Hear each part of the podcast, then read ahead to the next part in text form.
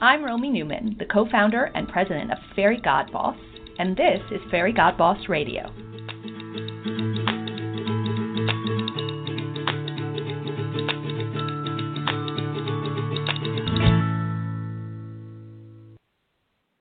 Hello, everyone. Thanks for joining us on Fairygodboss Radio today.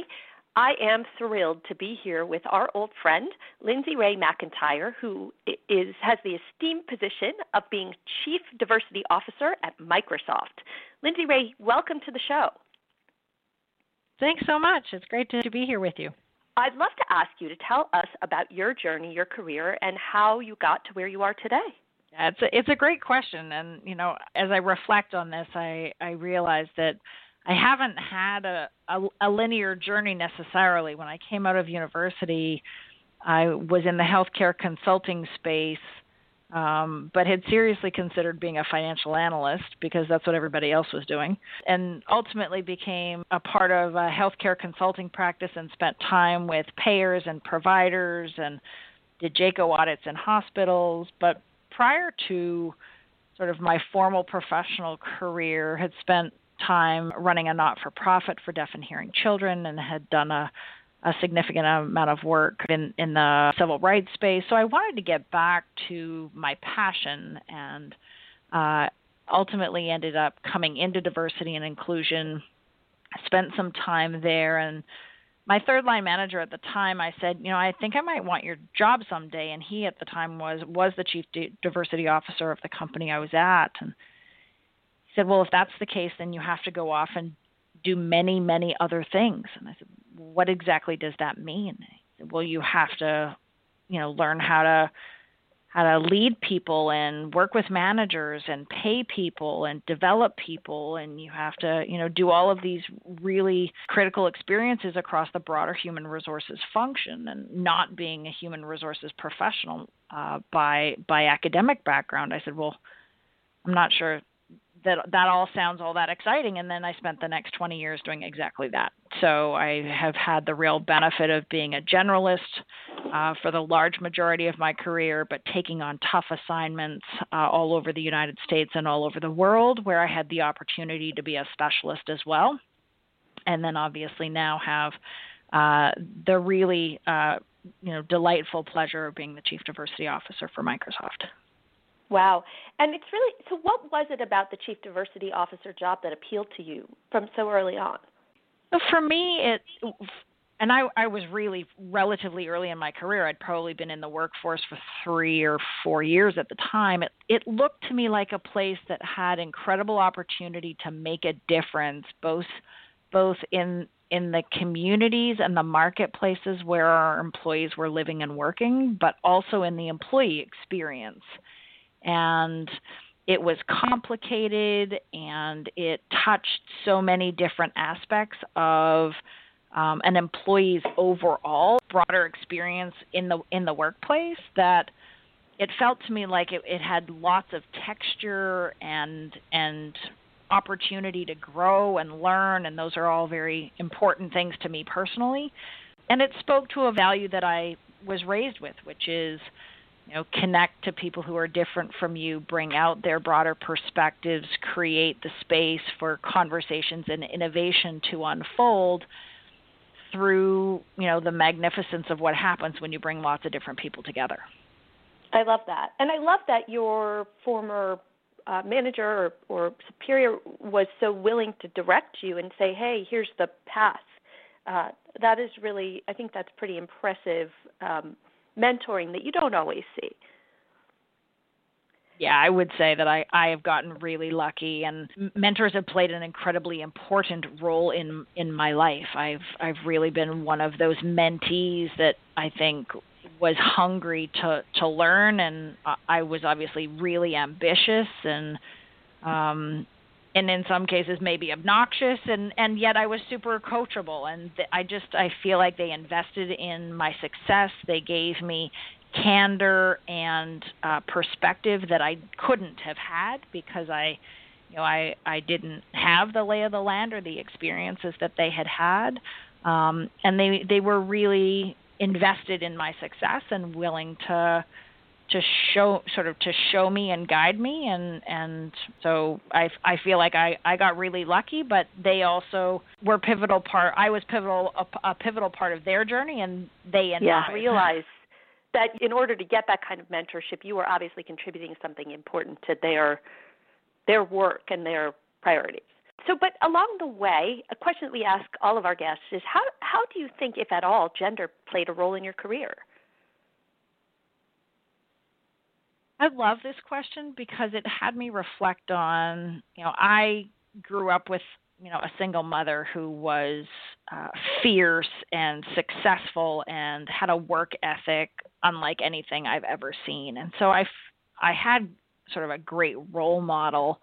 Um, and in in my house, my mom sort of went from working three jobs till she could work two jobs, till, till she could work one job, and then she got promoted every year that I lived at home before I went to university. And so, this idea of women's advancement and really watching as a young person, watching the trade offs that she had to make in her life to be, you know, obviously the provider of our family, but also to be incredibly successful in her own uh, in her own craft set a really uh, important foundation for me about uh, watching her speak up and take stances on things um, and, and talk to me about what was going on around her and her own experience, uh, which I think attuned me to just the realities of some of what what she she was up to. But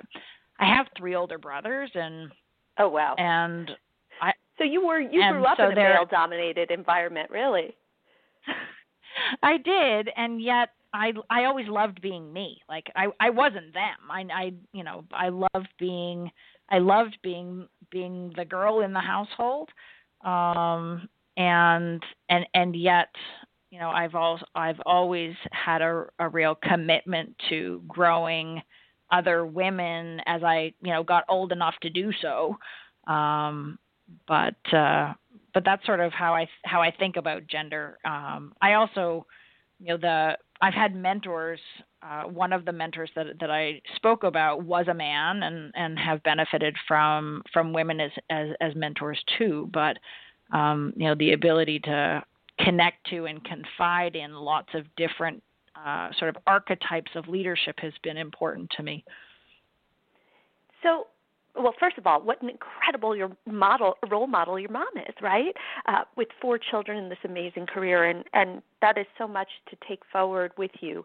So, as you point out, now you are in a position where you're passing the hand back, and actually, not only do you along the way do you mentor women, but really, you're the the fact that you've sought out this role as chief diversity officer, you're sort of systematically helping women and and other uh, less advantaged populations. So, how do you think about mentoring and passing the hand back?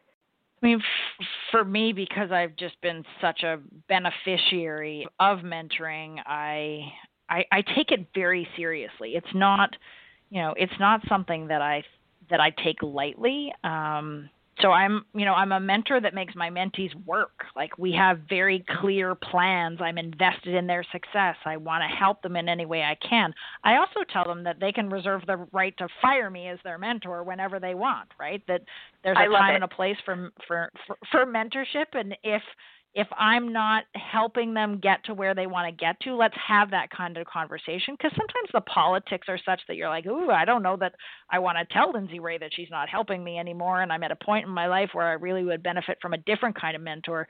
With my mentees, we really openly contract for like, let's be really clear about how I can be most helpful for you. And then I will open up my network and connect you to other people who would be helpful based on your growth, your trajectory, your aspirations, where you are in your life, so that, you know, not only can I be explicitly helpful for them in uh, my direct interaction for them, but I think even more so to be able to share my broader network with them to sort of serve as the next rung on the ladder to help propel them is equally important.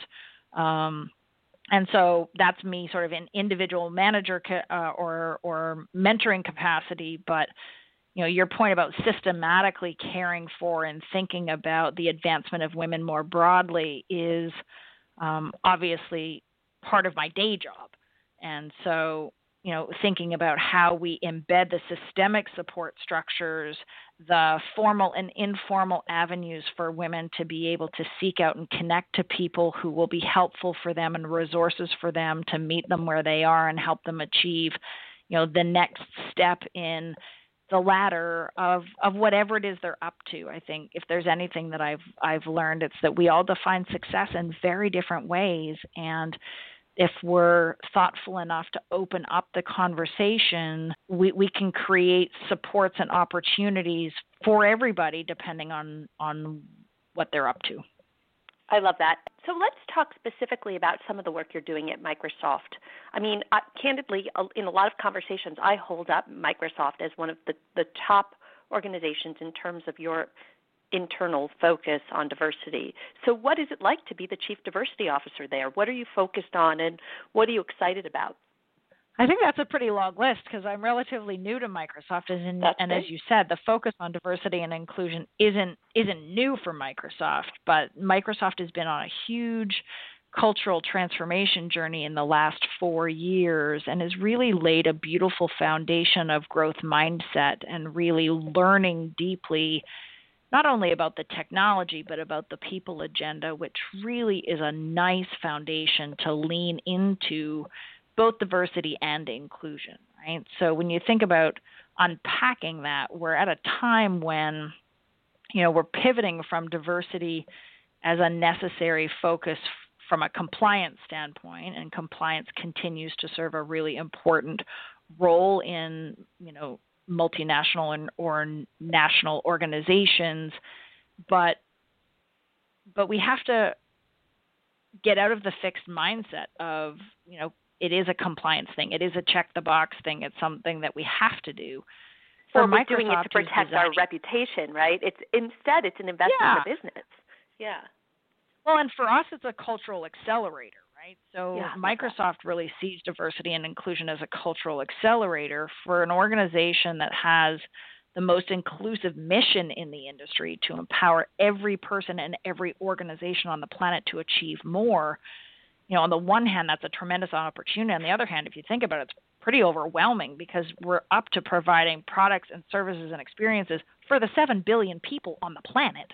Yeah. And so empathy and proximity only get you so far. You have to have representation of individuals inside the company to do all of that and to achieve all of that. But then the conversation, uh, the conver- the difficult conversations, the uncomfortable conversations about what happens when you get – much more diversified is a conversation that I think Microsoft's being really brave in and creating the spaces and the psychological safety to to have the tough conversations, to step up to the the questions that people talk about when they're outside of the workplace about the workplace because they're too nervous to talk about it inside the workplace.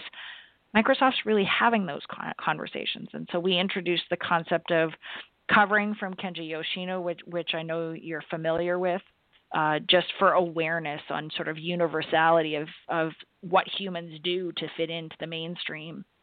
And then, you know, what are some some opportunities for us to give people tangible skills and learning. And so we designed an allyship framework that's relatively newly introduced to Microsoft to, to help people understand uh, the opportunity to learn about somebody's perspective. And you know, we come at it from pra- sort of this idea of practicing awareness. So that has to be the first step, right? What do, what what do we as individuals know, and what do we not know? Um, and then exercising curiosity, because as humans we're super judgmental, and so if we can create a different uh, inertia around curiosity to suspend judgment and really understand somebody else's perspective, that helps us. And then demonstrating the courage to sort of speak out loud and point to the places where our lived experience is different than our aspire to culture and really get to work on closing those gaps so that's a little bit about what, what we're up to. And then um, microsoft has this beautiful um, practice of using employee storytelling as a, as an avenue to not only build empathy but to give people sort of the voice of colleagues to understand circumstances. And um, that that that is proving to be really powerful in in the inclusion space uh, as as folks are really wanting to have those tough conversations and and other people telling their stories gives them the foundation and the permission to do so. Well, that was extraordinary to hear. I, I actually was taking notes as you said it, and specifically, I wrote down your your point: empathy and proximity only get you so far. You have to have representation, and I love the idea of allyship and getting beyond empathy to actually really internalizing somebody else's experience. Incredible stuff that I know our audience can take a lot away from. Thank you.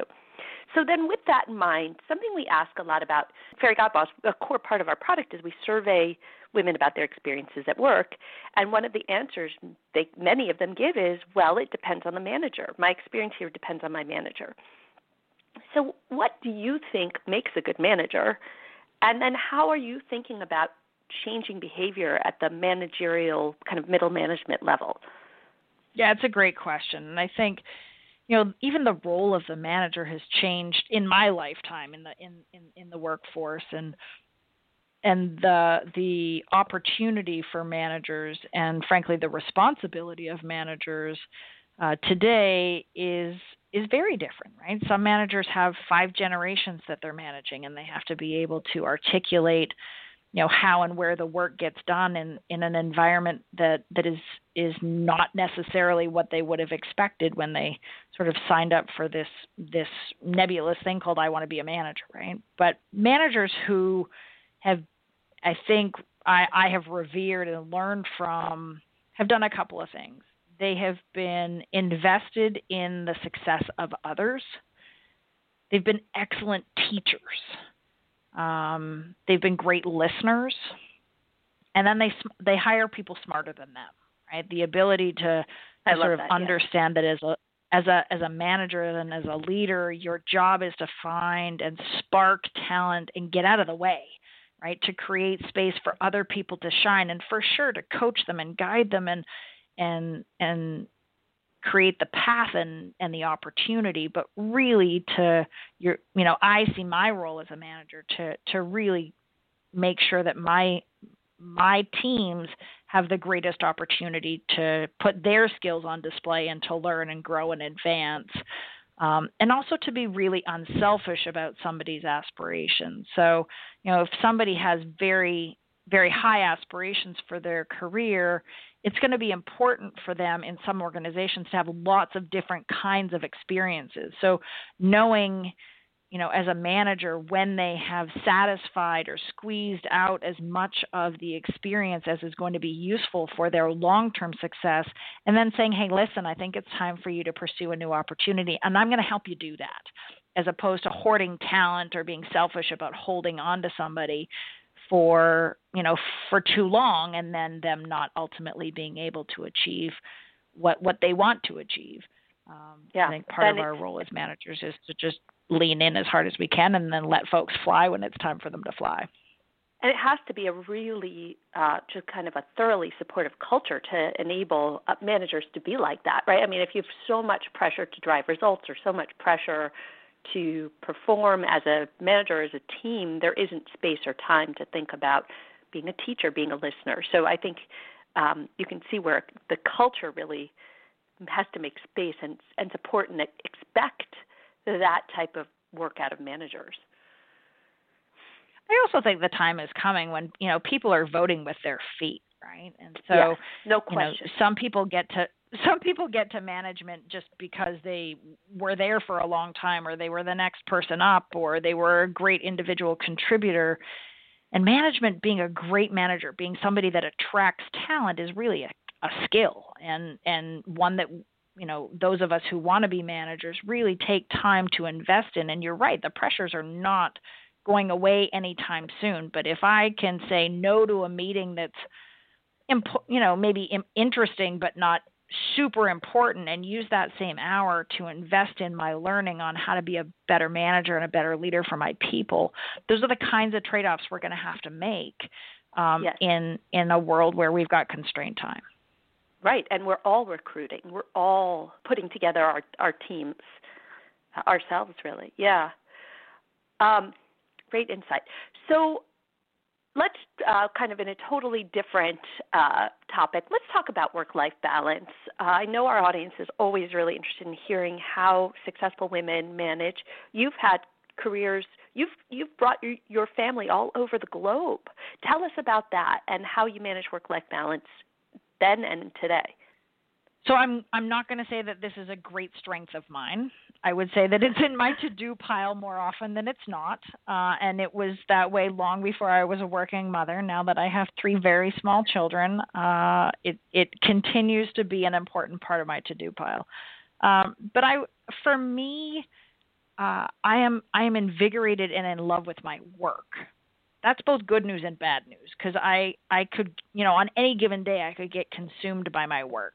So it's important for me to create um, boundaries of what do I want to achieve today, by when do I want to achieve it, so that I can get you know out of the office and into my life. And so every morning or the night before, I sort of think about, okay, success tomorrow looks like, and the list is no longer than five things. I try and keep it to three. Uh, and I really try and prioritize, uh, you know, getting home so that I can have dinner with my family. I can, you know, tub my children. I can do story time, and I can put them into bed. And you know that is my rhythm today. I meet with. Um, I took a best practice from a senior uh, executive many years ago. She used to meet with the school ahead of the school year and find out the necessary things for her to put into her calendar so that she was at the recitals, the assemblies, the sort of the art nights that were really important. And so I completely stole from her and and I do the very same thing now that I have kids. Um and I also try and exercise.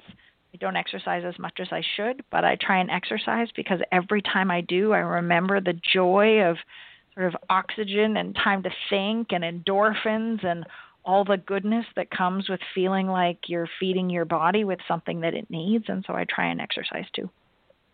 Love that. Uh, all right. Are you willing to tell us about a mistake you've made along the way and what you learned from it?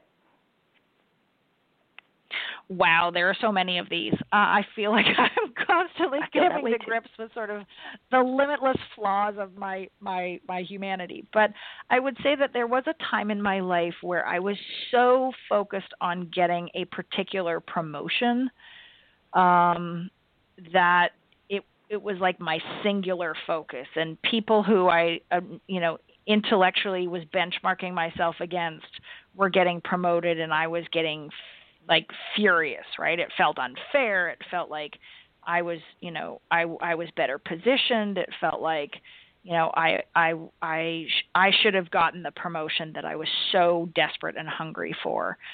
And I remember having a conversation with my mentor and I was hugely emotional and super frustrated and and she said, "Can I just ask you if what it is you want to be and on the goal that we've been we've been aligned to is still your goal. And I said, Yes, that's still my goal. And she said, Then I just need you to trust me a little bit. Like, I'm not asking you to pull your foot off the gas. I'm not asking you to, I just need you to just trust me a little bit. Because if you got the opportunity that those other people are getting, you wouldn't get the other opportunities because there are gates and openings in the system and in the structure, and we're really building a set of experiences for you that will give you momentum. And that was really it was really hard for me to hear, but it also was resulting in me dropping the ball on my day job. So I my mm-hmm. performance started to get wobbly because I was so focused on this other thing. And it took a friend and, of mine to say, right? yeah yeah and just yeah. like and it was intense and i was it, it was it felt like you know sort of a really it, it was just something that i needed for validation or whatever um and and for me that was it was a real i had a i had a dear friend of mine who i was sort of explaining it to and they said you know there there's something in in in the balance of of hearing and reconciling what what you're feeling no one's asking you to park that but but to really also understand what it is you want and the set of experiences that you're going to need to get there. And so for me, it was it it was a learning, particularly for me to then watch the unintended consequence of of me sort of uh, not dropping the ball, but getting wobbly in my day to day, which is something that remains very important to me. I've always said you've got to stick the landing on your day job to ask for anything else, and so it, it was a big learning for me. Yes, uh, and I definitely have had that experience myself, and I know that feeling of frustration um, when when you feel like you're someone else is getting your opportunity. It is the worst. All right, some fun questions. First, what is your favorite karaoke song? Girls just want to have fun.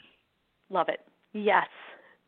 What you sounds a little timely for this radio show, but it actually exactly. is. Exactly. It's a great one. Uh, if I when I and never forget, like when I was nine, I was Cyndi Lauper for Halloween. Um, Absolutely. Yeah, my girlfriends and I did it with the socks and everything. That's right. What is your favorite way to exercise? You talked about exercise. What what how do you exercise? Uh, these days, I'm running. Uh, historically, I've done yoga. I, if I'm going with somebody, I far prefer to speed walk because I can't actually run and talk at the same time. Mm-hmm. Yeah. Um, so I think it depends on sort of who who I'm with, but um, but I like to do stuff that has sort of you know a sort of a cardio element to it. From time to time, I can do yoga, but I'm not great at being still and mindful, and I, I need to work on all of that. I do too. Likewise. All right, who is one person, dead or alive, you'd like to have dinner with? Nelson Mandela. Oh, he's that's a you know somebody one. that I've followed for a long time, and he's just such a fascinating human being, and I just feel like there's so much wisdom and patience and perseverance in his story. I'd love to talk to him. Yes, no question, no question. Um, tell us about a book that has had a great impact on you and that you'd recommend to our audience. You know, I was thinking about this one, um, and it's not. You know, it's. It, I have to sort of probably get get a more sophisticated answer. The um, so I would point to two. Uh, no Ordinary Time would be sort of my sophisticated book by uh, Doris Goodwin, uh, but The Velveteen Rabbit remains oh. my sort of my my very like sort of my beloved story, um, just Great because I love the, the you know the examples of you know sort of the conversations between the skin horse and the rabbit and the the meme around love. So those would be two. Love it. Uh, uh, last of our Fast Five. So, as I know you know, it is a tradition at Fairygodboss that we like to brag. We like to ask women to brag about themselves, and I'm going to ask you to brag about something personal or professional that you're proud of, something you do really well, or an accomplishment you're proud of. Uh, so I'm one of these sort of uh, people who likes to have bucket lists, um, and so know, I ran a marathon. That doesn't make me a runner of marathons. It just means I ran a marathon. Love that. Um, I climbed I climbed Kilimanjaro after I graduated from business school with a cu- couple of friends of mine, and that was a pretty incredible experience. Um, so I would put those two things on the list. Um, you know, I those count because I, I had all of two my, fabulous achievements. um, and, and then, also, you know, for those folks that are working mothers, I had three babies in three years overseas. Cool. And while I wouldn't necessarily recommend that, uh, the fact that I survived it is an accomplishment. That is incredible. I think also all of those things are incredible, um, and also show an appreciation, I think, of our world and all the amazing things out there in our world. All right. Our last question for you, Lindsay-Rae, is um, what is the one piece of advice you'd like to leave with our audience of talented, ambitious leaders? You know, I I, I would say that um, every time I meet the talent in the Fairygodboss community, I I am fully convinced that the world is in incredibly capable hands. Mm. So you know, just a testimony to the conversation that that you're you know supporting and and growing in in the in in the broader Fairygodboss family. I would say that too many times I meet when I say to folks, you know, what what what do you want to do? What fuels you? When are you at your best? um, having crisp responses to those things and having clarity, even if you mm-hmm. don't know the specific job that you want, yes, um, is important because in a world surrounded by tremendously talented people, having that like I'll do anything is is not instructive. People, it's difficult for people to help place you right without right yeah, it's hard to place folks in the job that's going to fuel them and grow them that they're going to love if you don't have some amount of specificity in terms of what skill set are you trying to grow, what gap are you trying to close, what um, you know, what experience are you trying to gain, um, and and and what do you love? And I think that for really talented, ambitious people, it's it's sometimes hard to connect to that because you're used to just doing what the world throws at you and doing it really well, without pausing to really get connected to what is the work that fuels you versus what is the work that you're just going to be good at because you're smart and capable and ambitious and you'll do anything well. Yeah, I think that's such good advice, and it's and it's also I think partly I see in women it's sort of like the bragging thing. It's hard to say. Here's what I'm good at. Here's what I do well, but it benefits you and it disadvantages you if you're not able to put words to that. Um, that's really great advice. Thank you so much for sharing, Lindsay-Rae. It's been fantastic spending time with you today. I'm so glad to connect with you again. I uh, since I moved west, I don't get to see you as often, so it's fun for me to spend some time with you and the the broader Fairygodboss family. So thanks so much for thinking of me. Thank you very much. Uh, and I look forward to connecting again soon and keeping this conversation going about the amazing things you do personally and that you're doing at Microsoft. That sounds great. Thanks for joining us today on Fairygodboss Radio. Don't forget to subscribe, rate, and visit us at fairygodboss.com. See you next time.